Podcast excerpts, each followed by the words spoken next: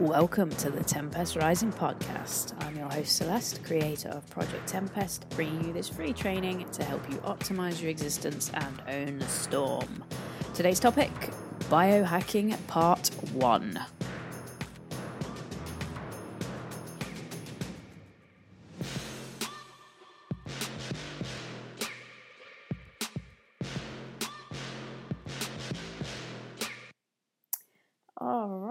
Welcome back to another episode of the Tempest Rising podcast. This is episode 62, and for the next couple of weeks, we're going to do something slightly different. Um, we're going to take a little look at a few of my favourite tools for optimizing wellness. So, I'm going to share with you a few different things that I use every day to think, feel, and do better as a human being so that I can do more and just live a little bit better. Now, you've probably heard of the phrase biohacking before because it's become a bit of a thing in recent years, particularly with the release of Bulletproof Coffee and that kind of um, range of products. So it's largely been popularized by uh, Dave Asprey, who's the guy that created the Bulletproof Coffee. Um, you've got Ben Greenfield, he's um, massively into the biohacking. So if you follow those kinds of people, or if you're into wellness, fitness, health, nutrition, any of those kinds of things, you should have heard of it. But it's essentially the practice of optimizing your biology so that you can be a better human. So it's a massive, broad topic and it covers all kinds of different areas, but it's essentially small, incremental improvements across the board so that you can do better, you know, live better. It might be anti aging, it might be nutrition, it might be fitness, sleep, recovery, you know, it, it's a whole broad spectrum of topics, but most people will kind of hone in on those few so food, fitness, sleep, and then recovery, and then go from there. For me personally, I like to keep it simple and stick with the things that I know have scientific backing and have been proven to work but a lot of people start going down the biohacking route um, and you know you can go as far down the rabbit hole as you want and it can be very expensive um, particularly for things that kind of offer a very negligible effect um, you know very small edge that most people who just want to live a bit better don't really need you can see things like earthing mats, um, there's home saunas, float tanks, water filtration systems, vibration plates, um, all kinds of fancy fitness equipment. There's just so many different products out there that cost the earth, but in reality, you can live optimally and you can invest in some biohacking equipment without having to go down that route, without having to go to the extreme. And you can get a similar effect with cheaper options or natural options. So, if you are interested in human optimization and biohacking, just be mindful and don't get drawn into all the fancy stuff and don't end up going down a rabbit hole. It's best to figure out what needs improving in your world and within your own wellness and your own body, and then look at those areas in particular and go from there. For me, it started with sleep, wanting to improve my sleep because it's something that's never been as good as it could be and it led me to buying an Oura ring. So, this right here. It's coming up for probably two years ago. Um, I remember purchasing it and having to wait around two to three months for it to arrive because it was a pretty new product at the time and they had limited numbers and they were building them and shipping them and all that kind of stuff. And it was extremely expensive, but it was worth it. I think they're at the moment they're around about two hundred and ninety nine dollars. Um, so they are expensive, but it's absolutely worth it, and I would buy it again because I'm not a fan of the wrist trackers, and I think that a lot of the data you get from your um, wrist kind of trackers are very inaccurate. And I personally don't like having stuff around my wrist if I'm training or sleeping. So I looked at the ring as an option, something that would be very much wearable for me and it wouldn't get in the way. I don't mind wearing rings, I always wear rings, I always have done. So it wouldn't be something that I'd feel I have to take off all the time. And I started researching and it led me to the Oura ring. So when you get your Oura ring, it comes in a nice fancy box like that. You have the ring itself, which when you first place your order and you pay for it, they send you a ring sizing kit. So it's a fancy box with a series of different ring sizes in. You try them on and you establish which size is better for you. And then you go update your order with your ring size and then they build it and ship it. You get your little charger, so it's a USB charger. Um, this also works for resetting when you have to update your firmware and your software and stuff. You you have to use the charger, so it's it's nice and tidy, very small, um, the ring itself, they have different colours and two different styles. You can choose the style that works for you, and it's actually really robust. I was worried about scratching it, um, damaging it, denting it, and I've had this nearly two years, and it's virtually brand new.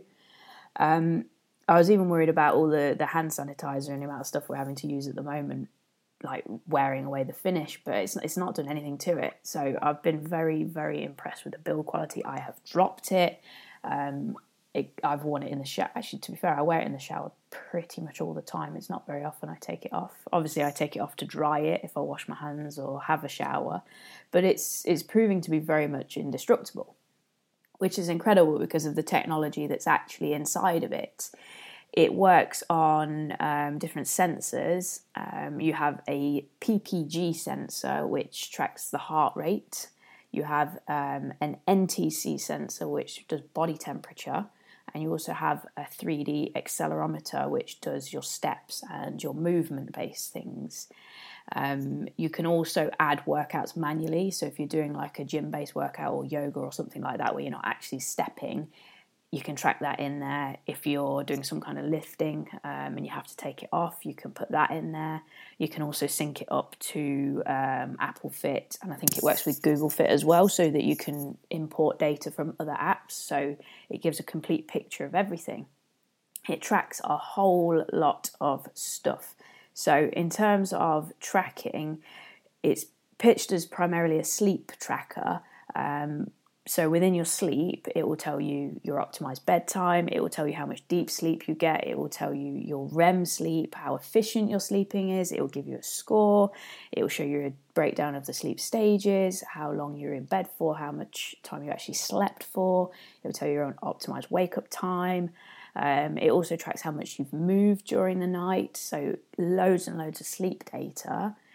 Um, then it will also go into your body temperature um, and your heart rate variability, plus your respiratory rate and your resting heart rate, which are all signs of your wellness, which it then assigns you a readiness score based on um, kind of your physical readiness for the day. So if the score is really high, you can go out, train hard, do a lot. If the score comes down, you need know you need to back off a little bit and focus on recovery. It tracks your activity. So, as I said, you can update your workouts. It will track your steps, how many calories you've burnt. Um, it will give you an activity score. So, if you sit down a lot, it will give you an alert that you've been sitting too much and it drops your activity score down. It will give you a walking equivalency. It will give you um, a total calorie burn, total number of steps. So, it gives you loads and loads of data. And it's really useful, important data um, particularly if you're interested in living better and feeling better. So, one of the most powerful stats that I have really enjoyed tracking is the heart rate variability. So, your heart rate variability is linked to your nervous systems, and it's basically a measure of um, how well your systems are doing. So you have two systems, your parasympathetic and your sympathetic nervous systems, and they go up and down like this. One is your resting system, it's the one that we go into when we are resting and recovering, and one is your fight or flight, so the one that gets activated when you need to react. If we can learn to balance these two systems and we can sit more in between, then we're in a great position to deal with stress and to regulate our body and to you know improve our physiology and work as an optimal human being. But if we spend too much time in one system or another, we get very much out of balance. So, your heart rate variability is a great way of kind of assessing the balance between those systems and understanding how that impacts your heart and then your body at large.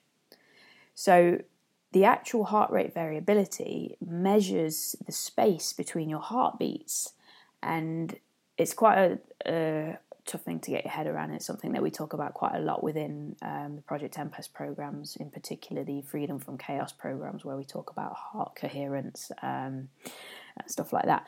But essentially, we all have a resting heart rate, so the number of beats that our heart performs within a minute. The space between those heartbeats can vary. It's not the same, it's not uniform every time, it will vary. And the more incoherent and scatty that space between your heart rate is, the more out of whack you are. The closer we can get to a uniform gap in between each beat, the more balanced our system is. So I know when I see my heart rate variability drop, my body is stressed, my systems are all out of whack, and I need to start recovering. I need to get a bit more coherent. Prior to lockdown, my heart rate variability was averaging about 35, which is ridiculously low. Now it's consistently in the 50s because I was training more, I was focusing more, and I was taking care of myself better because I had to. So it does show a massive difference. Um, as well as obviously taking all of this data into account, it will give you daily insight. So it will set you a calorie goal for the day and an insight based on what you actually need from your heart rate variability, your sleep, and all your other stats. And I'll try to adhere to that every day. It's not always possible, but because I can track this data and see the trends, I can figure out when I'm going to get ill, when I can push more, when I need to scale back, and, and what I need to do that day to, to be where I'm at based on my physiology. The, the heart rate data and the temperature stuff even shows me when I've been eating foods that I'm allergic to and have created an allergic response in my body in my body because I can see it the following morning. I can see that my heart rate took too long to come down. I can see that my temperature went up. I can see that my breathing rate was up. And all of that has affected my sleep, which has affected everything else.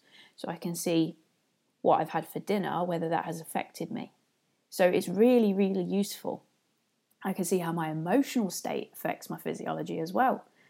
So, depending on how things are, we can shift. We can look at shifting our mood, we can look at shifting our food around, we can look at changing our sleep, all of these things. It's really incredible, powerful data to have. So, I'm actually going to show you some of the stuff. Let me uh, see if I can get up a little screen share without crashing everything. So, obviously, you get an app on your phone, which is where you track most of your data. So, this is the app here. Let me just load it. So, this is the app here, and you can scroll through your days and track all your data and go in depth for each thing. So, readiness, all that kind of stuff. Um, I'll be honest, my battery ran out last night, so it didn't track much of my sleep data. But we can have a little look at yesterday's data because you can get an online app which um, allows you to log in and see the data from your phone. So there you go. You should be able to see some data. So this is for yesterday. So yesterday, I didn't sleep particularly well. I only had five hours and 43 minutes of sleep. Um, but you can see that the sleep stats are actually not so bad. I had a good amount of deep sleep. My sleep was pretty efficient, but I didn't have enough REM sleep or total sleep and then we can break it down into sleep stages. We can see my resting heart rate was all over the place. My average heart rate was 64. Usually it's about 52 to 53. My breaths usually are around about 13, so they were up as well. So clearly, what I had for dinner on Sunday night created a bit of an effect in my body, which probably prevented me from sleeping well. You can see during the day, my activity was pretty high. I burnt through a lot of calories. So you can go right in depth with all of this stuff and you can get um, daily charts, you can get monthly comparisons, all of this stuff. So if I go into readiness, average heart rate variability, you can see here it's, it's over 50. We can see heart rate, temperature, activity, so activity burn, how many calories you burn as an average. So there's so much data in here, how many steps you take, all this kind of stuff. Really, really insightful data. And if you understand this data, you can learn to use it to enhance your well being. Such a powerful tool, and it's far superior to any other typical fitness tracker that I have used or experienced or know of. Uh, know of, know of. So let me know what you currently track, what kind of trackers you use, what your experiences are with them, and how that actually helps you. I think a lot of people buy a fitness tracker and they track the data, but they don't really know how to use it, or they look at the data and then they don't actively do anything to improve it.